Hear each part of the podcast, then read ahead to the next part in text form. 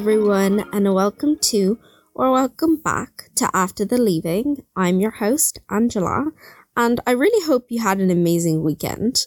I really want to thank everyone on just the love and support I've been getting on this podcast. Like, I've been starting to get podcast reviews, which just absolutely warm my heart so, so much. You guys will never know how much I appreciate all of you. And you know, if you ever need a chat or you have a question or something, you know, my DMs are always open. I also want to thank everyone on the brilliant responses I got for this episode. If you ever want to get involved, make sure you follow the podcast Instagram at After the Leaving Podcast. I I'm trying to engage you guys more, so I want to do like daily polls or questions or like ask your opinion on what you want the next episode to be about because you know, I've always said this this podcast is what you guys want and what advice you want to hear. So if you have any requests, don't be shy to DM me or ask me just one on one any questions that you guys want. I also want to remind you that there's only four days left to use my 20% off discount code at the tuition center and that discount code is after the leaving. I will leave it in the description of this episode. If you want any more information, go on my Instagram, which is at after the leaving, and I'll have a story on my profile, or you can go to at the tuition center on Instagram and have a look there. Guys, they're really great half day courses and packing so much content. So make sure to use that. Now, let's move on to our Monday motivation. So, obviously, today's episode is about reform, and I thought that there's so much reform going on in the world right now with the Black Lives Matter movement, and just today's Monday motivation, I think, is very appropriate, not for just this episode, but just in general. So, it's speak up even if your voice shakes. Now, I've realized that our voices are so incredibly powerful when we come together for one big thing we want to reform. Like, it's been absolutely amazing seeing all the support that the Black Lives Matter movement has been getting on social media and ever. Everyone's just educating themselves and really trying to do better in the world. Now, I know this is very minuscule compared to that. But I mean, we live in Ireland. Well, I hope most of us that are listening to this live in Ireland and go to school in Ireland. And it's very evident that we need reform in the education system. So if we want this, we have to speak up. We have to write emails to our TDs. We have to all come together and say, we don't want this, this, this anymore we want all of these suggestions and eventually someone will listen to us. So this episode idea actually came to me because of the delay of the 2020 results. I have to say, you'd think that they would go faster than slower because literally written exams get corrected in two weeks and they're done until mid July. So I don't understand this. They say that they're taking longer to ensure fairness, but let me read this out from an email that I sent to the Minister of Education after the delay of the Leaving Cert results. And I was like, guys, people are so anxious. Why is this taking so long? So the executive for calculated grades replied, and this is a quote, right? Over 450,000 individual grades have been prepared and checked and the outcomes need to be reviewed using different demographic characteristics, which will include gender and socioeconomic status to ensure that the grades are as fair and equitable as possible. Okay, just just let that sit for a second. Isn't the whole point of an exam number to eliminate the gender and socioeconomic bias? So how is that fair, right? so as you can see, reform needs to happen if in Ireland if we are to keep up providing quality education that takes into account our mental and physical health, along with giving us skills that we will need in our adulthood.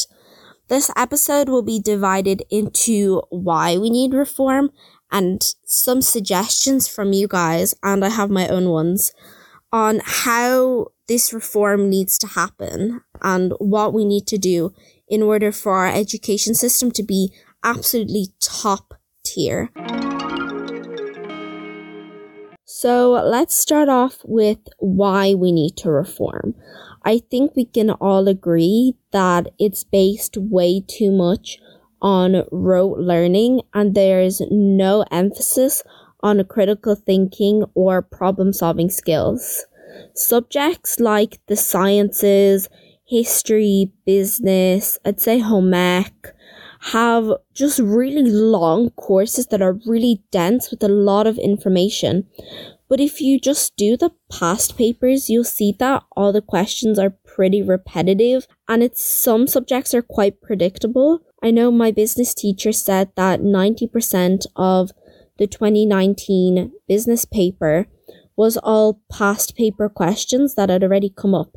So you literally could have just done all the past paper questions and not studied any of the content that had never come up and still gotten the H1 that's that's not really testing our knowledge, is it? It's just doing the questions over and over and over and then hoping the ones that you did are going to come up on the exam. Like that's just not what you do in a workplace. You don't just learn off. And at the same time, think about subjects like accounting. That's a pretty practical subject, but you're not to, you know, you're boss isn't to be like, okay, I'm to give you this account, but you know what? You have to do it with absolutely no help whatsoever. Like, that just doesn't make any sense. And I don't know why the government think that rote learning is the way to go and then only have one exam. That's it.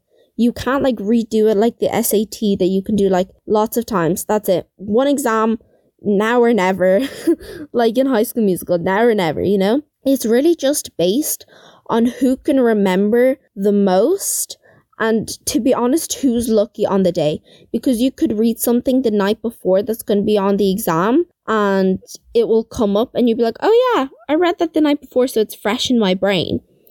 It literally makes no sense. Now, I'd say maths and English are the only subjects that you actually have to properly think and analyze to get a good grade in. Obviously, maths isn't that predictable, but in English, my English, one of my English teachers would always say, Oh, they're trying to avoid predictability and they want you to have unique answers.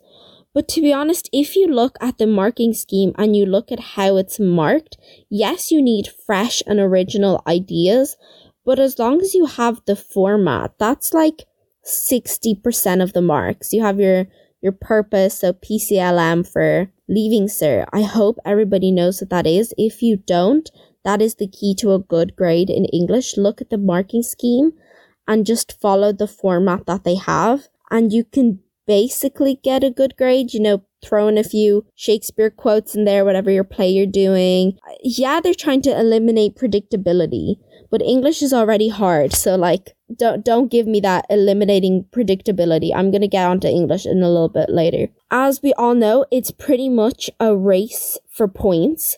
You can be so incredibly smart, but miss out on your dream course because of like one.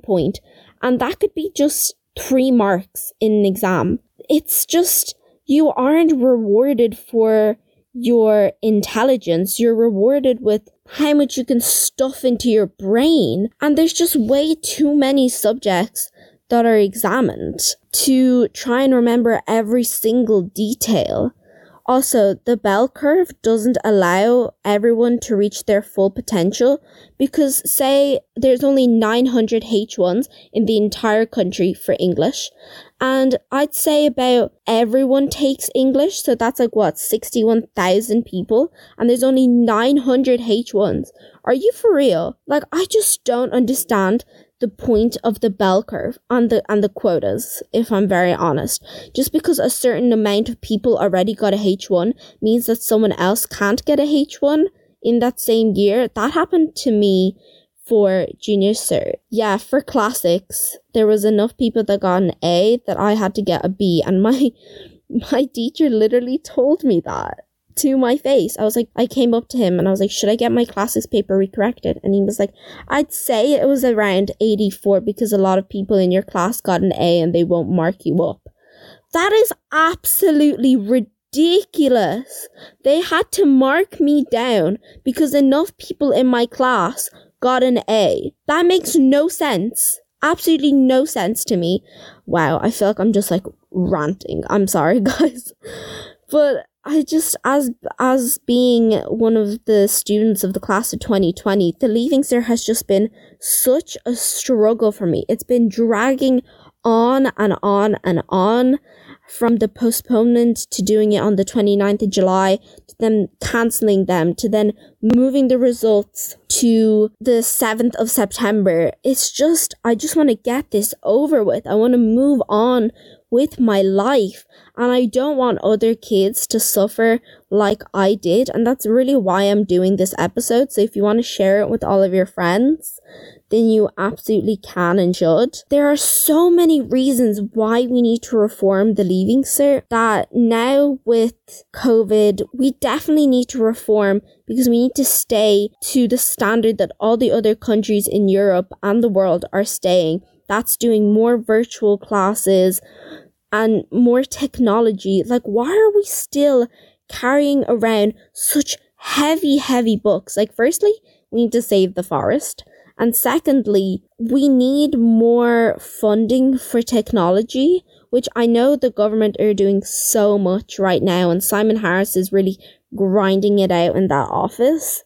Can't say the same for uh, Norma Foley, but yeah, we need more resources and ways to do things virtually now instead of carrying around heavy, heavy books. I remember in first year, everyone just looked like a turtle. Who remembers that? But yeah, there are so many reasons why we need to reform the Leaving Cert, and now I'm going to move on to how. Alright, I just had to take a little bit of a break because I was getting way too heated and someone was just drilling in my apartment. But anyway, I'm I'm back. Right, so we have to get on to how we're going to start reforming the Leaving Cert and the whole Irish education system. And I was reading through the responses that I got from you guys, and someone pointed out that we need to start off by reforming primary school, which I had never thought about. This person told me to look up the Finnish education system. So I was like, oh, I kind of heard something about it. I've got family in Sweden and that's like pretty close to Finland, right? So they might might have like similar education systems. But I looked it up and whoa, it's like so different to the Irish education system. So just to give you like a little bit about it. They first learn teamwork and communication skills, and then at the age of seven, they begin formal education like reading and maths along with learning another foreign language. That's actually so cool. They learn vital skills that we need in adulthood way before they start like reading and maths. I'm, I'm sure that they are taught that along the way. That's incredible and their education system is one of the best in the world. If you think about it, we didn't really do much in primary school to help us in secondary school, so I think we need to do way more history, geography, science, like, it doesn't have to be, you know, learning astronomical things. We can learn what a particle is made of, and we can learn more things in history and definitely more physical geography. I swear, because most of us can't even name the capital of Estonia. I don't know why I picked that, but we need to learn more physical geography. It's not difficult to teach how a river is formed in primary school. I don't know about you, but I wasn't taught that. I was taught that in like first year geography. So I think we definitely need to do more in primary school and learning Irish along with another foreign language, I think would be so beneficial because as kids, we pick up way more information quicker than teens and adults. So why not, along with Irish, learn French or German or Spanish in school as well because it will help us a lot more. And to be honest, most of us have gone through like what 12 years of learning Irish and we still can't string a sentence. That's because we never properly learned enough Irish in primary school to then have a love and appreciation for it in secondary school when we're doing poetry and and learning all the stories. It's just we need to do more in primary school i think to then make secondary school a whole lot easier. Now with the new junior cert let me say i just i don't get it. I dm'd a, a girl that has like a junior cert account and i was like i'm so sorry but i'm gonna sound like a 90 year old lady but can you explain to me what a CBA is. Honestly. And she was like, Yeah, I basically do like two projects, one in second year, one in third year, and then your teacher grades them. And I was like, Wait, but it doesn't go towards like your exam. You still have exams. I just don't get that because at leaving cert, you just don't do that. You don't have, well, you do have projects, but you don't, they're going towards your grade. So I don't understand why they reformed the junior cert before they reformed the leaving cert. I just don't get it. I don't know if you guys can hear the just confusion in my voice because I was the last year to do all of the like old papers except for English, which was the absolute just bane of my existence, that English exam.